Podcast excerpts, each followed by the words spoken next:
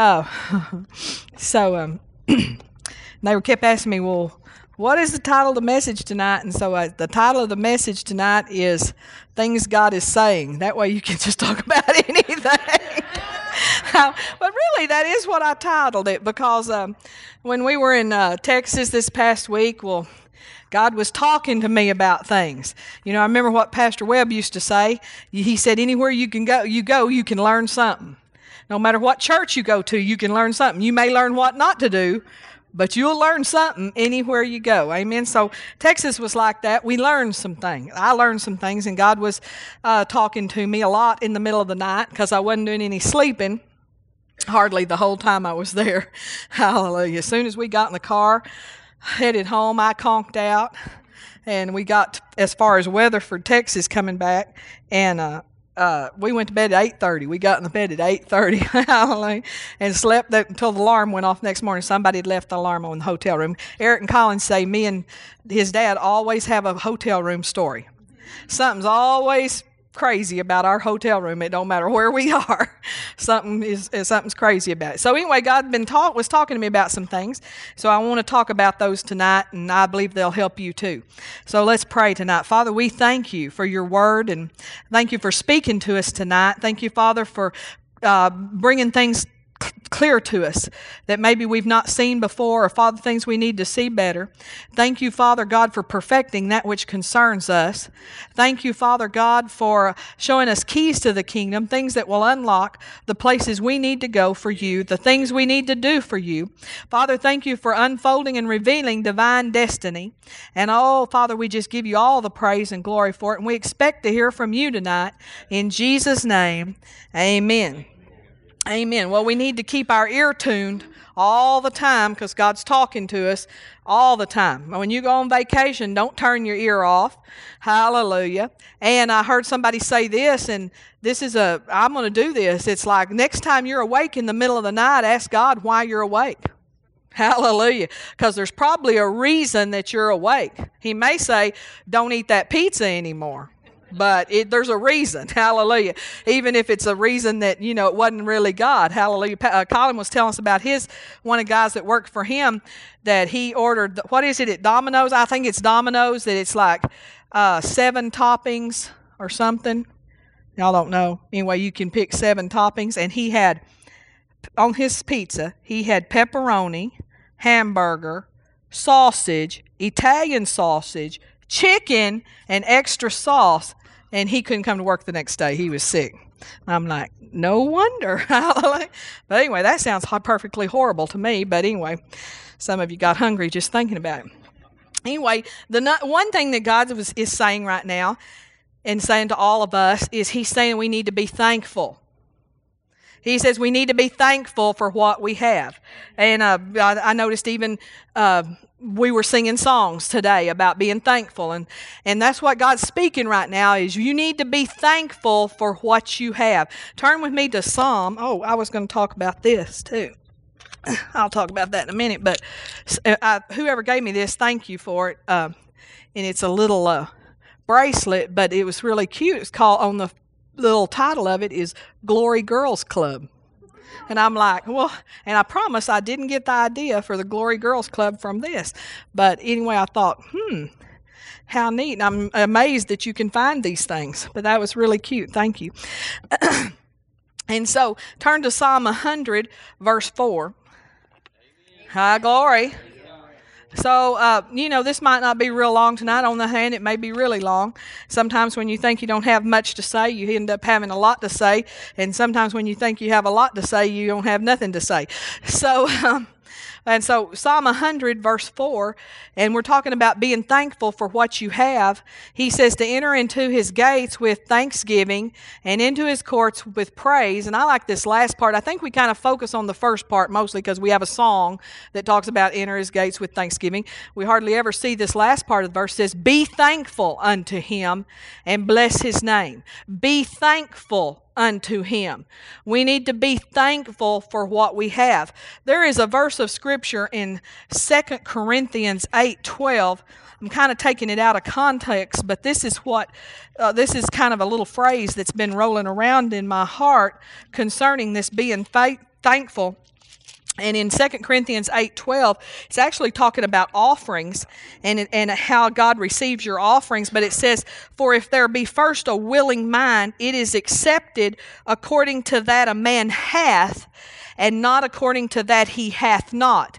And the Holy Spirit's been kind of running that little phrase in me, not according to what you according to what you hath, not according to what you hath not. If you get focused on what you hath not or what you let's get this into regular English, according to what you don't have, you will forget to be thankful for what you do have. It's really easy to get thank, get focused on what you don't have. You know, uh, we don't have this. We don't have that. Maybe, you know, we don't have this amount. We don't have enough money for this. We don't have enough money for that. Well, get, get to focusing on something else. Get to focusing on what you have, and it'll make you very thankful. And there's ways to get thankful sometimes just to see uh, to take a look at some other people can get you really thankful. Going to texas got me very thankful for some things in alabama. And uh, you know i'm not being critical because i mean uh, when we were in seminole we thought we were living in heaven on earth. Why? Because it was the perfect will of god and it was heaven on earth. When you're in the perfect will of god you're in heaven on earth. I know this is true. We went to russia. There was a missionary over there. I can't remember their names. I think they had four kids over there. She was pregnant with another one and they're like like in Ivanovo, Russia, there's a, they, the, the rumor was, I think it was 100,000 people. Is that right? Maybe more than that. Might have been more than that. Does anybody remember? 500,000 people. Yeah, it was. I, I was thinking that didn't sound big enough, but anyway, 500,000 people. The rumor was there was one washing machine in all of that town that there was one vacuum cleaner in all of that town. But you know what? They were just happy, happy, happy.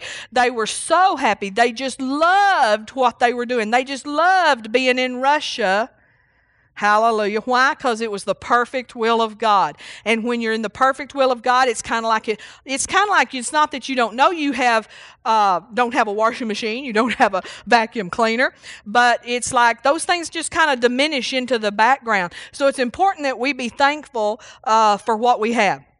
Hallelujah. So so don't think about what you don't have. Not according to what you have not, but according to what you have. Um, So you have to decide. I'm going to focus on what I have, on what I have, and what I have not. Now, uh, this kind of came up in our hearts this week because um, we were with family, and sometimes, and so. Um, so I don't want to go into all the gory details, and you don't want me to, but hallelujah. But anyway, uh, there was some discussion going on, not bad discussion or anything, just talking. We talked a lot this week. I was wore out from talking because my mom didn't have TV and I was with her 48 hours, no TV. And you say, well, that was a blessing. Well, in one way, it really was because I really didn't miss the TV in one way. But you know, um, when you when you don't have a TV, all you can do is communicate. You know, if you have a TV, every once in a while you say, well, let's watch the news or something, you know, and you can kind of quit talking for a little while. So 48 hours of talking, except for when I wasn't sleeping in the middle of the night. And so, um, anyway, we talked a lot, but one of the things we got to discussing is because you can get so focused on on the wrong thing.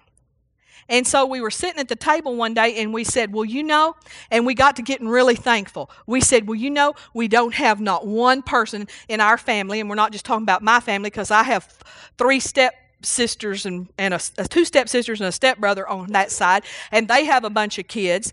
And so, and uh, so we got to thinking, we got to saying, you know, out of all our family, nobody's in prison. We had something to be thankful about. Amen. We said out of all our family, uh, my mother said, I've never had to bail one of my kids or grandkids out of jail. Well, praise God. Hallelujah. You know, and we said, you know, nobody's, everybody's in good health in the family. Because, you know, there were some things my mother wasn't liking about things that in the family that was going on. But when you get in perspective, those seem like little things compared to, you know, we said, you know, nobody's on drugs in our family, not one alcoholic in our family family. Hallelujah. And you can just get to thinking about how blessed you are. Amen. Everybody's working in the family. Hallelujah. Everybody's got, she's not having to support any of them. She ought to be real thankful about that. Hallelujah. Hallelujah. So we have a lot to be thankful about. We thought about, you know, we don't have any, we don't have any, um, we, I told her, I said, we've never, I, we've never faced death in our family. Well, she has, of course, as a little girl. Her mother died when she was 12, but, but you know, in, what was that? Man, I tell you, that had to be 40, 1940 something. So, uh, you know, since then, we've never faced death in our family. And I said, she said, well, yeah. Uh, and she talked about my grandparents, Hixie and Doyle. I said, mother, that's not facing death. They were 90 years old. I mean, that's not facing death, folks. That's just passing over to the other side. Facing death is when your 18 year old gets killed in a car wreck and stuff. That's facing death. And I realize some of you have, and praise God, God's healed you and delivered you, and you've overcome. Hallelujah. Praise God. And you and you've been um, you have you look forward to a future with them. Hallelujah. I like what uh, oh, what's her name that was Miss America? Prewitt, Cheryl Prewitt Salem says about Gabriella, her little dirt girl that died of brain cancer. She said, God spoke to me and said, Gabriella's not in your past, she's in your future. Hallelujah. And so, you know, our children and our, uh, those things that have happened that aren't good, hallelujah, those, those children are in our future. Hallelujah. Praise God. So we can be uh, we can still rejoice. We don't have to mourn as the uh, as others mourn. But um, and so we, we, we begin to count our blessings and think of those things that we were blessed by and how thankful we were. And I bet you can just sit down and think of all, and you can, you know, when there's nobody homeless in our family. You know, think about it. There's nobody in your family that's missing. Do y'all see those ads on TV where disappeared? This one's been missing this long. This one, can you imagine anything worse? I think it's worse than death to have one of your children missing. Hallelujah. Wouldn't you rather know they were in heaven with Jesus? I mean, y'all may not, but anyway, whatever, however you look at it. But so we have a lot to be thankful for. Nobody's missing. You know, we said in our family, we said, hey, nobody's in Iraq right now. Now, one of her grandson, their grandsons got back from Iraq, but nobody's in Iraq. Nobody's in a, you know, nobody's over in the line of fire right now. Praise God. Hallelujah. So, a lot to be thankful for. So, focus on those things uh, that are, are that you have to be thankful for. Colossians chapter 3 15. All of you have a lot to be thankful for. You know, one thing we have to be thankful for is that we have this church. And I mean, there are towns all over America where there are spirit filled people who love God and they don't have anywhere to go to church on Sunday morning where there's other spirit filled people and, or, or they don't have anywhere to go to hear the word preached. And all they're living on is uh, Brother Copeland and them, and praise God for that. Praise God that, you know, they're, they're able to get something off of TV to live on. But we we ought to be thankful that we have what we have. Amen. Amen. We have so much to be thankful for.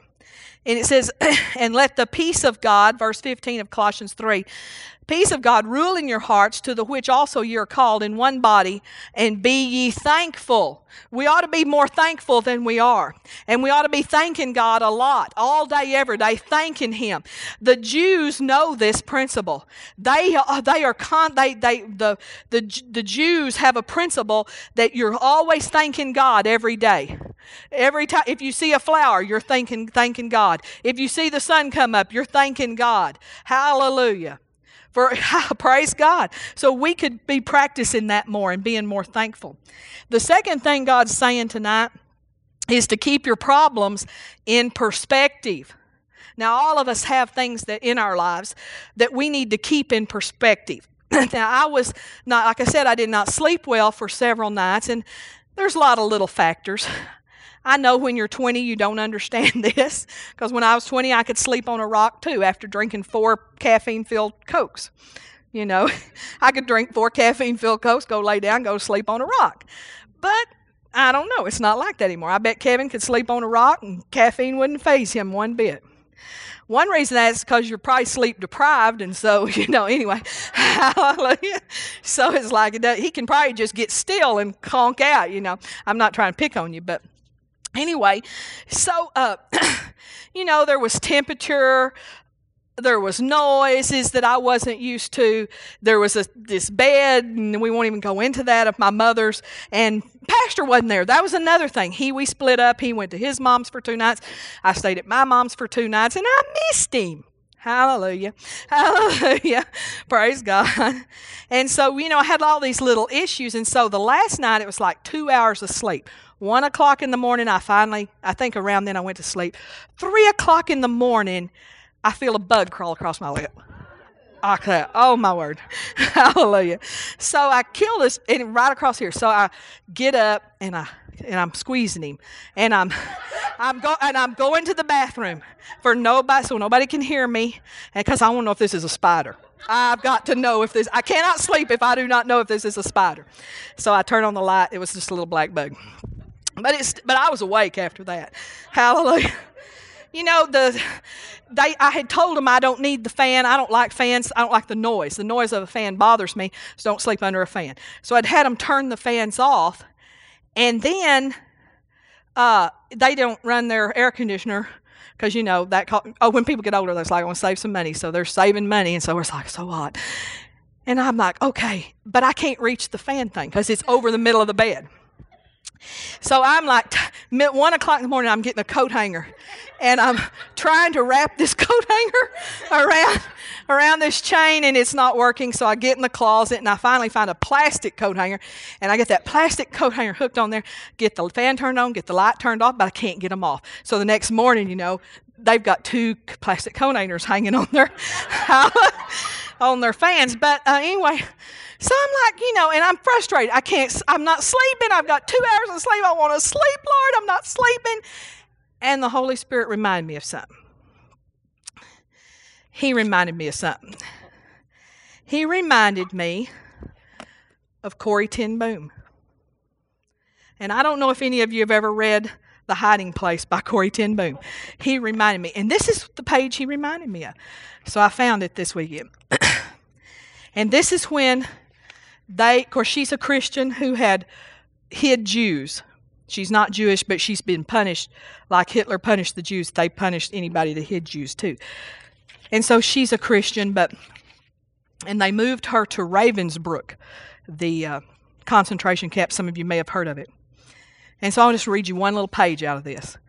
And this is what the Holy Spirit reminded me of when He said, You need to get your problems in perspective, Debbie. You know? Because I was thinking, boy, wouldn't she have thought this bed was nice? Wouldn't she have thought, bet she wouldn't have thought it was hot. Bet she wouldn't have minded a little bug crawling across her lip. we need to toughen up a little, don't we? My, I mean, myself, myself included. It says on either side, doors open into two they're taking her into this place for the first time. On either side, doors opened into two still larger rooms, by far the largest dormitories we had yet seen. Betsy and I followed a prisoner guide through the door at the right. Because of the broken windows, the vast room was in semi twilight. Our noses told us first that the place was filthy. Somewhere plumbing had backed up. The bedding was soiled and rancid. Then, as our eyes adjusted to the gloom, we saw that there were no individual beds at all, but great square piers stacked three high and wedged side by side and end to end with only an occasional narrow aisle slicing through. We followed our guide single file. The aisle was not wide enough for two, fighting back the claustrophobia of those platforms rising everywhere above us. The tremendous room was nearly empty of people. They must have been out on various work crews. At last, she pointed to a second tier in the center of a large block. To reach it, we had to stand on the bottom level, haul ourselves up, and then crawl across three other straw covered platforms to reach the one that we would share with how many? The deck above us was too close to let us sit up. We lay back, struggling against the nausea that swept over us from the reeking straw. We could hear the women who had arrived with us finding their places. Suddenly I sat up, striking my head on the cross slats above. Something had pinched my leg. Fleas, I cried. Betsy, the place is swarming with them. We scrambled across the intervening platforms, heads low to avoid another bump, dropped down to the aisle, and edged our way to a patch of light. Here and here another one, I wailed. Betsy, how can we live in such a place? Show us, show us how. It was said so matter of factly, it took me a second to realize she was praying. More and more, the distinction between prayer and the rest of life seemed to be vanishing for Betsy. And in the middle of the night, with my little problems all blown out of proportion, God reminded me of Corrie Ten Boom in a concentration camp. Hallelujah. So we ought to get in, we need to get our problems in perspective. Hallelujah. Later in the book, Betsy and Corrie find out that those fleas are a blessing because there's fleas in that room, the guards don't come. The guards stay out of there, which enables them to teach the Bible. Every night, every night when they came in from working, they taught the Bible, and the guards stayed away because of the fleas. That reminded me of something Brother Hagin always says. He says, The things you cry about today, you'll laugh about tomorrow. We need to get our problems and our situations our problems, maybe not, that's not the right word, but get the situation, we need to get everything in perspective, don't we?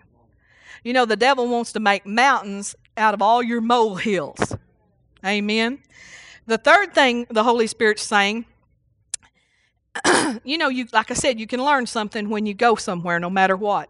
Is you need to guard against unrealistic expectations. Now, Pastor, I thought he was going to get my get me this morning because he got over on unrealistic expectations. But we always have a little bit of different way of looking at things. I mean, I'll come up at it from one way, he'll come at it from another. So I'll still talk about this tonight.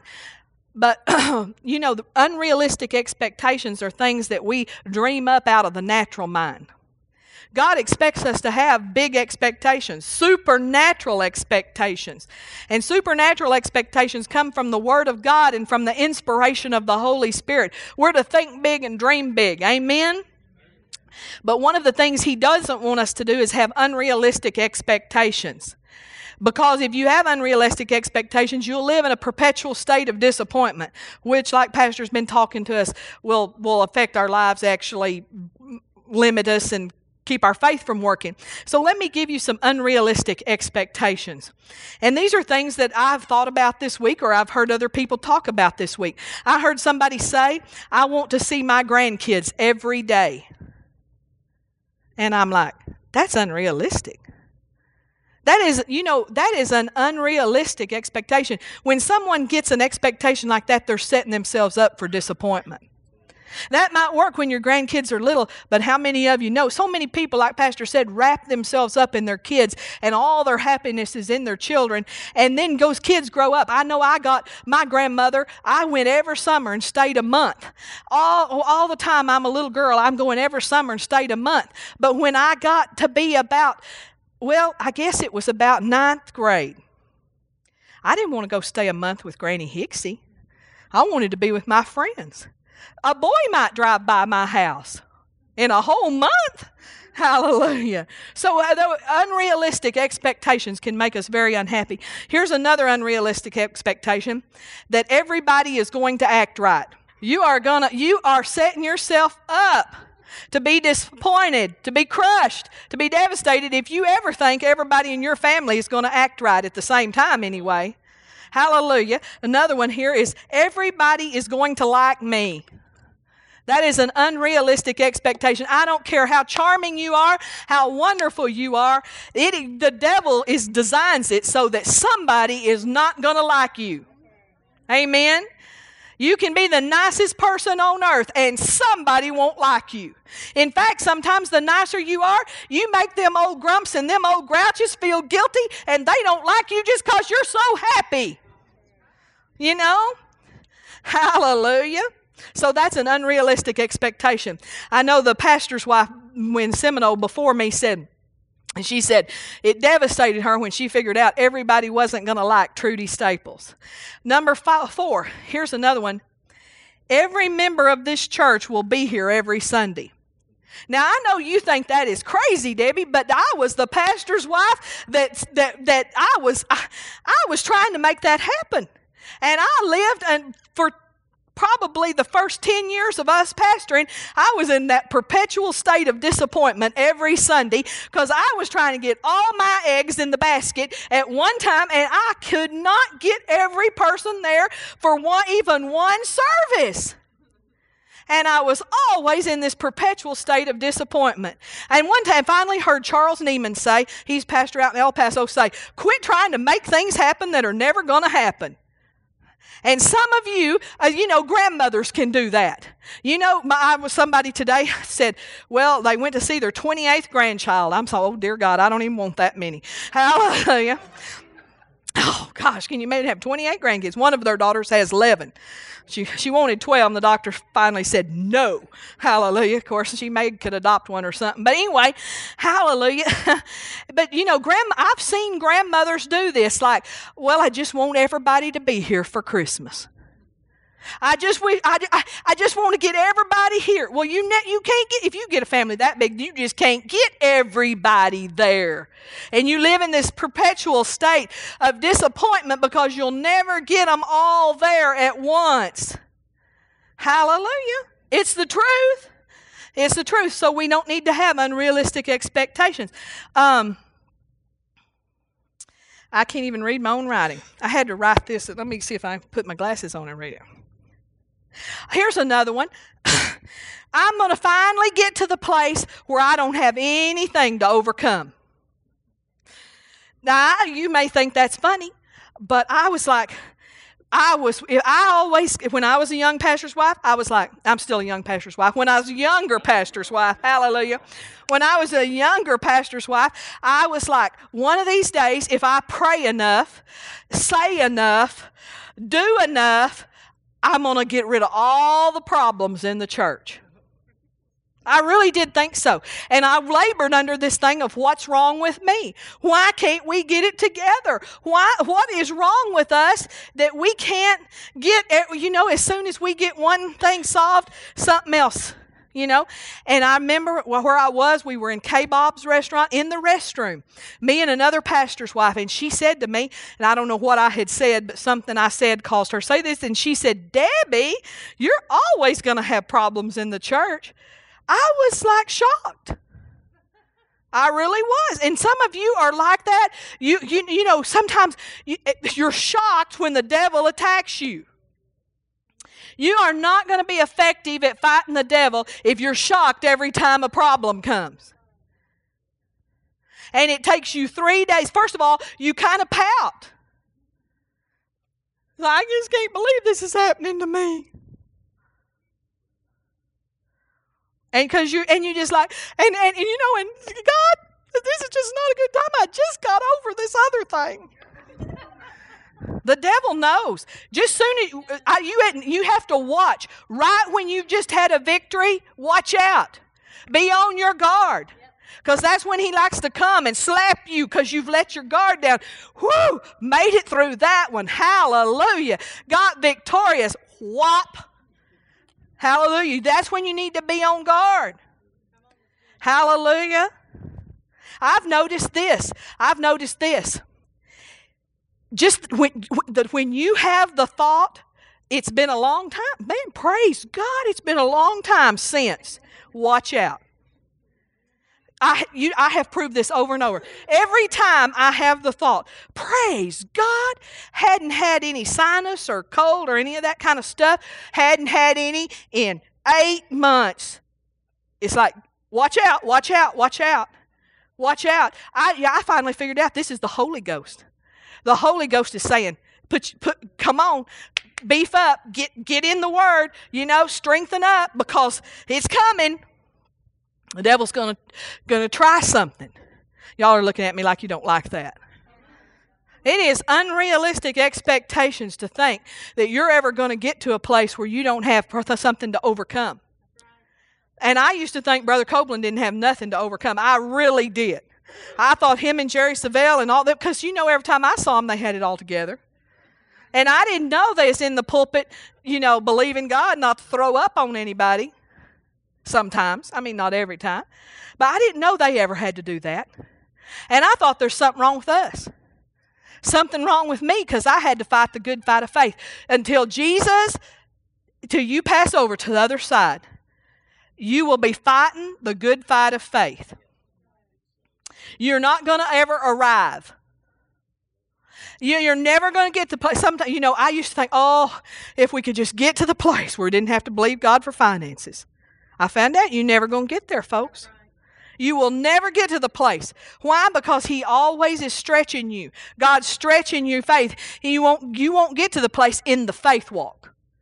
Now you may get to the place, but people that are there, people that are there, that they, they, they don't believe God for finances, they're sitting on the can, canning all they get, afraid to move, afraid to spend, afraid to run the air conditioner.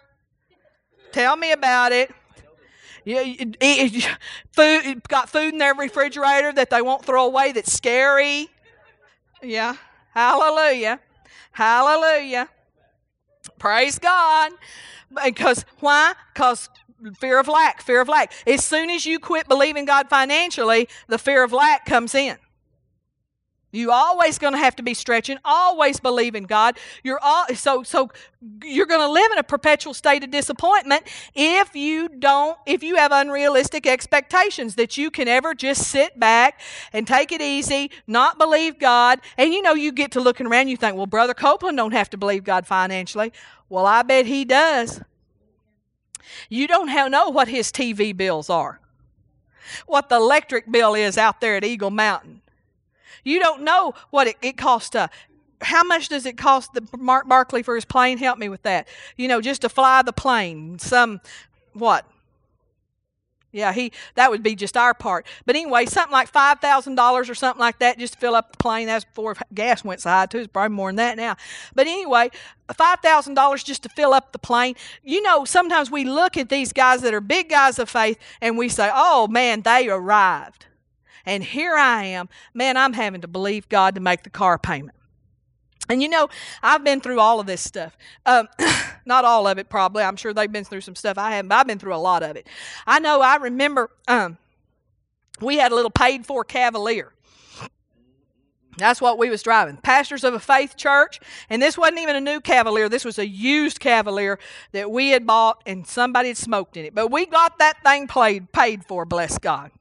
I mean, it'd been smoked in the previous owners. We didn't smoke in it. I'm to make that clear. Hallelujah. About the previous owners. And you know, sometimes they can cover up that smell, but if it gets hot enough, it starts oozing out of the seats, you know. You know what I'm talking about. Well, anyway, we had this Cavalier. The Lord spoke to me one night. He said, Time to believe me for a new car.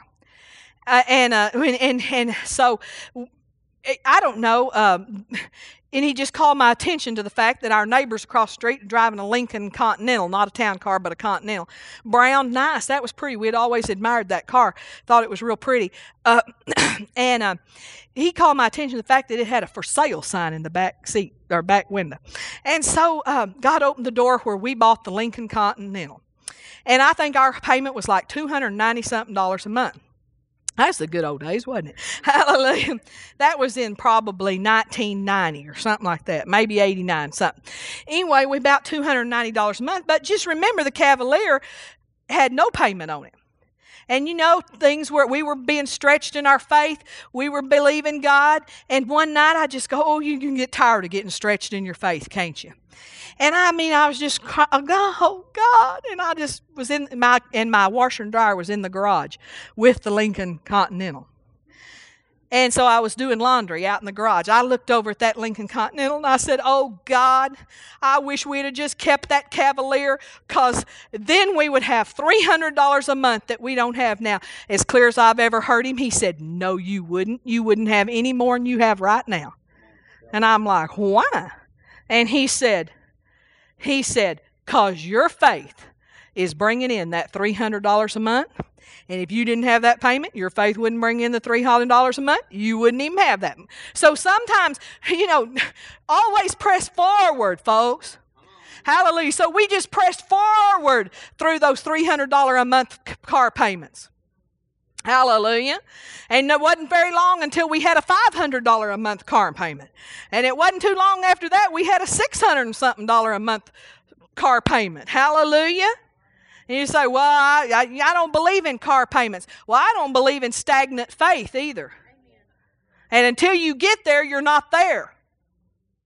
And sometimes people try to get there before they're there, and you can drive some. I, would rather have a car payment and believe God than have something that you couldn't couldn't that don't run. Hallelujah. Praise God. Well, hallelujah. Finally got plate. We don't have a car payment. Amen. Amen. Well, praise God. So guard against unrealistic expectations. The fourth thing the Holy Spirit's been saying is uh, He's been talking to me about complaining. Ooh, say complaining. Hallelujah. Turn in Numbers chapter 11, verse 1.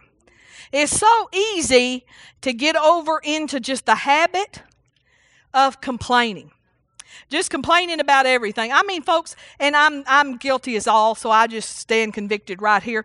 We can even complain, eh, get to complaining about the heat. And you know, we gonna need, th- you know, really, folks, does it change anything for us to complain about the heat? Does your temperature go down 10 degrees when you complain about how hot it is? Hallelujah. And I can't even find numbers. I had it this afternoon. Okay. Numbers 11 1, and when the people complained, it displeased the Lord. Now, you know, the last thing I need right now is for the Lord to be displeased with me. I mean, I'm in a position, I don't know if you are in this position, but right now I'm in a position, I need Him to be happy with me. I mean, I, I, because I've stretched my faith to the point where, like Pastor said the other night, is if you make a, you, God loves it when you're in this place too. It's like if you even bobble, you're, it's, it's over. You know, huh? Right. And you know, you, you're out on the limb, you've done sawed it off. If you don't, you know, if you don't just breathe just right every day, if you don't do, if you've got to stay in faith or it's over. You'll be just like Peter, you'll be underwater. And a bunch of you are in that position right now. And I don't need God to be displeased with me. I need him to be happy. You know, I don't know about God how he does it when he gets displeased with his children, but I know um, it can't be good. Hallelujah. And so he says, and when the people complained, it displeased the Lord. And the Lord heard it, and his anger was kindled. And the fire of the Lord burnt among them and consumed them that were in the uttermost parts of the camp. Well, say, everybody say, thank God, thank God. for the dispensation of grace. Hallelujah. So we know that the fire is not going to just start burning through here because if it was, it already would have. Hallelujah. Because we've already probably complained a bunch today. And here's the sad part to me about complaining is you can do it so much you don't even know you do it. And that's that that's scary. I mean, we've got to get a hold of this and just say, okay, I'm going to quit complaining about anything and everything. I'm not going to complain, complain about it being hot. Let's all just say that together. Uh, let, let, wait a minute. Let's put a time limit on this. Let's say from now until Wednesday night, we're not going to complain about it being hot. Okay, from now until Wednesday night, we're not going to complain about how much it rains. Hallelujah. Praise God. You know, there are people that would give anything for that rain. In fact, in West Texas, when they have a big rain, they used to call it a million dollar rain. That was a million dollar rain. That my father-in-law would say that saved me a million dollars, and he's not exaggerating. I mean, his uh, his electric bill every month just on watering his crop is a hundred thousand dollars or something like that. I mean, just un, you know, you just like who can imagine just to run the wells for his uh his, his electric. Plus, the wells are pumping off out there. They told us in West Texas as farmers that there was plenty of water down underneath, but they but they lied and the wells are pumping off and there's no water down there. Not not near the water that it used to be. And so a million dollar rain. So hallelujah.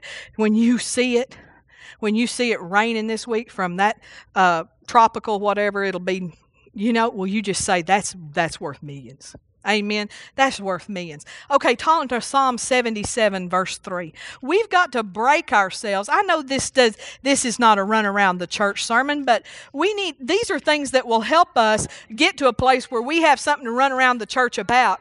Um, you know, we got to get to the place where we break this habit of complaining about everything. Hallelujah. Um, Psalm 77 3 says, I remembered God and was troubled. I complained, and my spirit was overwhelmed. You know, when you complain, all, the good things in, of God are coming out of your spirit. The last thing you need is for your spirit to be overwhelmed. In other words, when you get your spirit overwhelmed, you're living out of the flesh and out of the soul. You're not living out of your spirit man the Lord said three things to me about complaining. He said, it's an atmosphere for the devil to work. I don't. Have you ever walked in a store and you could tell it what something was not right about the atmosphere? Didn't like being there. Ever been in somebody's house and you go, I don't. There's something not right here. I don't know what it was. Don't know what anybody did here, but somebody did something, and the atmosphere is not right. That's what complaining will do to the atmosphere around you. It'll make it an atmosphere where the devil likes to come. The devil doesn't like to come to the atmosphere of thanksgiving, to the atmosphere of praise. He stays away. We need to do everything we can to keep him away. Number two uh, when you complain, you don't see the blessings. Now, uh, when he said this, he's not talking about uh, just that the blessings don't come. He's talking about when they come, you don't even see them. You don't recognize them. You, you, there'll be blessings all around you, and you're complaining, and you don't see it. Y'all see what I'm saying? You know, because I was in the just just uh, that's where I was when God showed me Corrie ten Boom. I'm complaining because the temperature's not right, but I was sleeping on clean sheets. Do y'all see what I'm saying? And it wasn't hot as having five people sleeping in the bed with you, or however many was on that that platform she was on. It wasn't that hot. Fact, nobody was in the bed with me. I wasn't sticking to anybody's body. Don't you like, don't you hate to stick to somebody? Y'all are looking at me like, oh no, I don't know what you're talking about. No, I don't want to be stuck up against somebody. Hallelujah. I didn't really, did I didn't have anything to complain about. And probably part of the reason I couldn't sleep is because I was just being too sensitive to my environment. We're too sensitive to the natural realm. We need to get where we're not so sensitive to what's going on in the natural realm and we're tuned into the spiritual realm. And so when we are, we won't notice. Amen. Hallelujah. 1 Corinthians 10:10. 10, 10. You know, I was safe that night. There was nobody about to hurt me or anything. Hallelujah. I'm preaching to myself. I know y'all don't need this. Uh, you know, he's talking here about the children of Israel in 1 Corinthians 10. And he says, um, verse 9, neither let well, okay, he tells us a bunch of things not to do. verse 9, neither let us tempt Christ, as some of them also tempted and were destroyed of serpents. Verse 10, neither murmur ye, as some of them also murmured and were destroyed of the destroyer. So it invites the enemy to come in when we murmur, or this word murmur is also just like complaining. It's the same as complaining. Amen? Okay, the last thing that the Lord started speaking to me that's that we need to talk about, and we're winding down here, but is uh, he said to maintain a spirit of faith at all costs. Maintain a spirit of faith at all costs. There are no unmovable mountains. Faith will work on anything. Anything in your life, faithful work on it. Refuse to think small. I don't care where you are financially. I don't care what you're living in. I don't care what the circumstances are. Refuse to think small. And here's what he said keep stretching to greater things. Fight off poverty thinking. You have to fight against poverty thinking. Now, especially when you were in an atmosphere that like we were in this week, because poverty thinking was just, it was deep where we were at. Hallelujah. Uh, praise God. Poverty thinking comes from an unrenewed mind. Minds that aren't renewed to what the Word of God says, or but even if they've had money before, they're gonna. Well, you know, we're seventy something years old. You know, we're we're on a fixed income now. Hallelujah. Well, you are only on a fixed income if you fix it. And so I'm not making fun. I'm just telling these are things we need to guard against. And you have to fight that poverty. You're going to have to fight it off with all your might. Amen. We have to fight the price of gas. We have to fight that that you know the price of gas has no effect on us if we stay in faith. It is of no consequence. I don't care if it goes to $5 a gallon. If we'll stay in faith, God didn't change Philippians 4:19. My God shall supply all of your need according to his riches in glory by Christ Jesus. I have to drive a car. I have to come to church. I have to go to work. He has to supply my need. Amen. Hallelujah. And so, but I got to stay in faith. I got to keep my eyes on Jesus, got to keep my eyes on the promise, and I can't start complaining all day, every day about, boy, gas is so high. Hallelujah. Hallelujah. If you'll keep in faith, it'll work to your advantage. You can buy their big car cheap. The, the, you can buy a big car cheap. Hallelujah. If you want a big car, that is. Hallelujah. So, anyway, fight off poverty thinking. Resist lack with everything you have. We are a faith. We have to resist lack. You got to constantly resist it. It's coming at you from every direction. I'm telling you, they're talking it at work. They're talking it at the university. They're sure talking it on TV. They're talking lack. We've got to remember that's true for them, but we're not in their system. We opted out. We opted out of that system. We got saved. We got translated over into the kingdom of, of light. We came out of that kingdom of darkness. We came out of that kingdom where Satan is the God of this world system. We're not of that kingdom. Our resources, our finances aren't of that kingdom. The devil's not in control of our kingdom. And the only way he can affect you is if you succumb to what they say and you succumb to the forecast. I don't care if you lost a, I heard somebody the other day say they lost $100,000 last year. I didn't ask where. I don't know if it was in Vegas or on the stock market. You know, didn't care. Hallelujah. But I will tell you, if you lost $100,000, I pray it wasn't in Vegas. Uh, hallelujah. But if you lost $100,000, all your stock crumbled and went to the ground, if you'll stay in faith, it doesn't matter. It's just paper. God's got more paper. Amen. But if you're going to cry over it and wail over it and weep over it, if you lost a house, if you lost what what are houses? God's got more. Amen. And I'm not, I, I, I'm telling you, we need to get our eye on what the Word of God says. For your sake, he became poor that ye might be made rich. I don't care what your bank account says. The truth is, you're rich. The, and if you've been sowing, you have deposits in heaven. You have a heavenly bank account, and it's a multiplying at a supernatural rate of interest. It's not drawing 1.8%. That, if you're smart, you'd go get all the money out that's in that 1.8% savings account and get it in the kingdom of God working for you.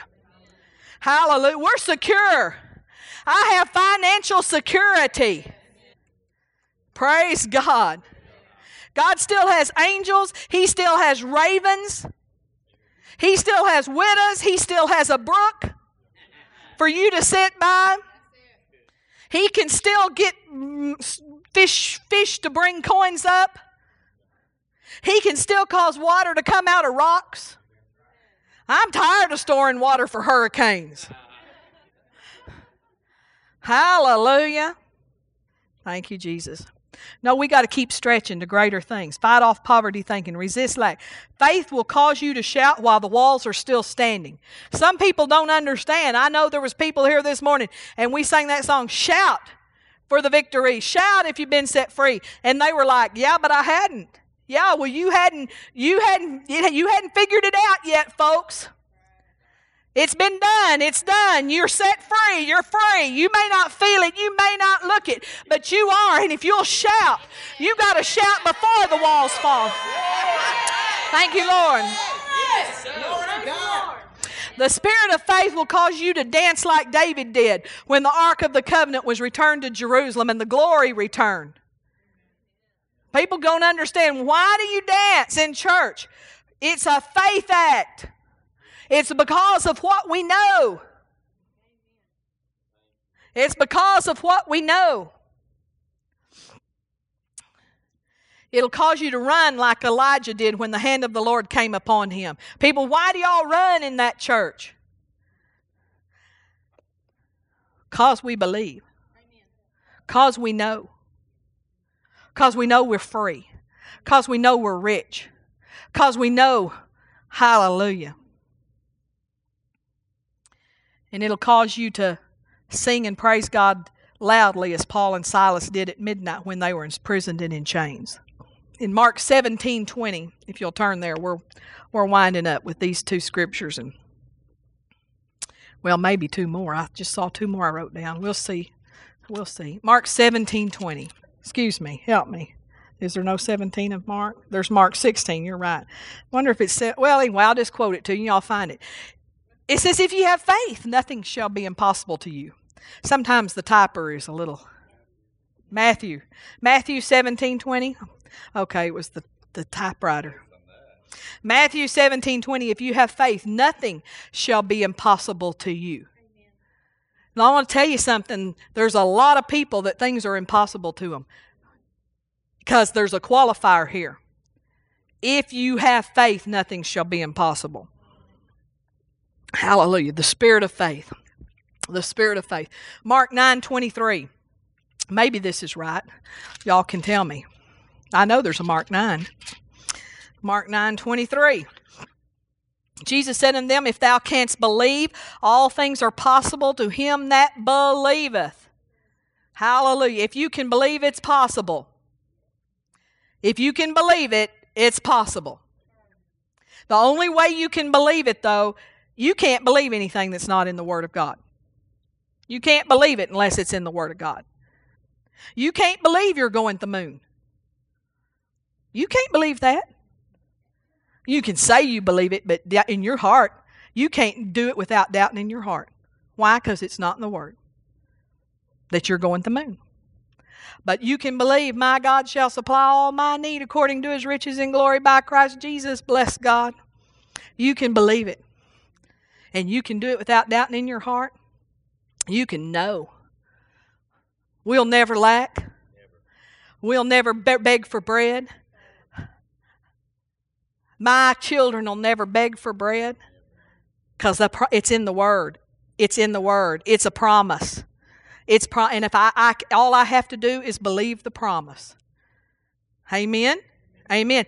I can believe no weapon that is formed against me shall prosper.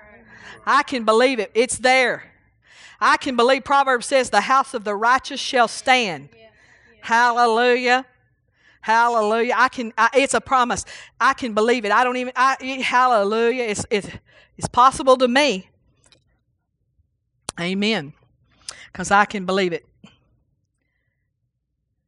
The spirit of faith will make you leave your comfort zone.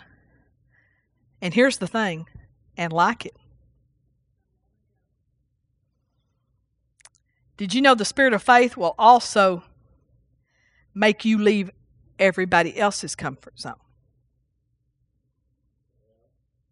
Now, turn to Mark, Hebrews 11, verse 8. Hebrews 11, 8. You know, this week they said to us, one, uh, one of the parents said, uh, I think Michael said to one of his parents, said, uh, and you know, we're just being honest and candid. We like, you know, hey, if we can learn from this. And he said, uh, You were mad at us when we moved to Alabama because we kind of got some things resolved out there this week. And they said, No, we're not. We just thought you were making big mistakes. Why? Because we got out of their comfort zone. You know what I'm saying? It became uncomfortable for them. When you get in the spirit of faith, there's going to be a whole lot of people not comfortable with it. The people closest to you may not be very comfortable at all. And I'm telling you, some of you get uncomfortable when we get in the spirit of faith. I know even uh, Brother Eric West, they moved over here, and it made some of you uncomfortable. You know what I'm saying? Yes, it did. Don't y'all tell me no, because y'all are going up to them. What are y'all going to do? Well, now what are y'all going to do? Now, well, well, well, uh, uh, do you, what are you got a job? Uh, now, what are you going? Well, well, what are you going to do? Well, you don't know what you're going to do. Some of the people in the Spirit of Faith Church. See, because it was that's not comfortable. Hallelujah. But you know what? They're comfortable. They're in the spirit of faith and they're comfortable. And you know, and, and you know, the spirit of faith is like this. It's when you do something, and three years from now you'll look back and you'll go, "Oh my God, oh, I cannot believe." I, I go that way. I look back and I think, I cannot believe I put all of my furniture in a U-Haul trailer, and I cannot. I, I look back and I go, and and moved with three thousand dollars a six hundred something dollar a month car payment, no money for a down payment on a house. And I look back and I go, whoo. But see, I was in the I was operating in the spirit of faith and I was out of I was out I was out of my comfort zone, but I was happy about it. I was happy. Eh, you see, the spirit of faith will cause you to get out of your comfort zone and like it. So, the key to all your problems is to get in the spirit of faith. And if you aren't happy about walking by faith, you're doing it in your mind. You're trying to believe in your mind instead of believe in your heart. And you got to turn your mind off. And you got to not think about what your mind, your mind will say things. Uh, Hebrews 11 8, it says here, and this is the spirit of faith. By faith, Abraham, when he was called to go out into a place which he should after receive for inheritance, obeyed and he went out, not knowing whether whither he went. The spirit of faith will go somewhere and not even know why he's going or or or uh, or where he's going. Amen. Hebrews eleven twenty four, and this is the last scripture. By faith, Moses, when he was come to years, refused to be called the son of Pharaoh's daughter, choosing rather to suffer affliction with the people of God than to enjoy the pleasures of sin for a season. This is operating in the spirit of faith out of other people's comfort zone. You know, he, he refused to be called the son of Pharaoh's daughter. Can you imagine what Pharaoh's daughter was saying? Oh, Moses, don't go. Oh, Moses, look how comfortable this palace is. Oh, Moses. See, she got out of he got out of her comfort zone. And and the king, the Pharaoh's comfort zone. Hallelujah. The spirit of faith will cause you to get out of your comfort zone and like it. But why why are you surprised when other people don't like it that you're walking by faith? You know, the doctor's not going to like it. Your mother's not going to like it for sure. There's for sure. It is for sure mother's not going to like it. Even if she likes it and knows it, God, she'll not like it some days. When she's you know, when her some days she'll be happy about it and yeah, praise God, yeah, yeah, I know you're supposed to, yeah, praise God. And then when she's home by herself and she'll be like, oh, you know, hallelujah, praise the Lord. So maintain the spirit of faith. That's what the Holy Ghost is saying. Amen. That's what he's saying tonight, those things. Don't complain. We're not complaining through Wednesday night. If somebody, if I complain, I hear all you have to do is just lift up one finger. Amen. Just hallelujah. Praise God. Well, we just said the, the heat and the rain. Hallelujah. Isn't that right? We didn't want to put on more on us than we could bear. hallelujah. Not complaining. not having unrealistic expectations, maintaining the spirit of faith.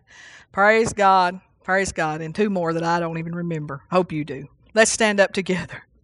Thank you, Jesus.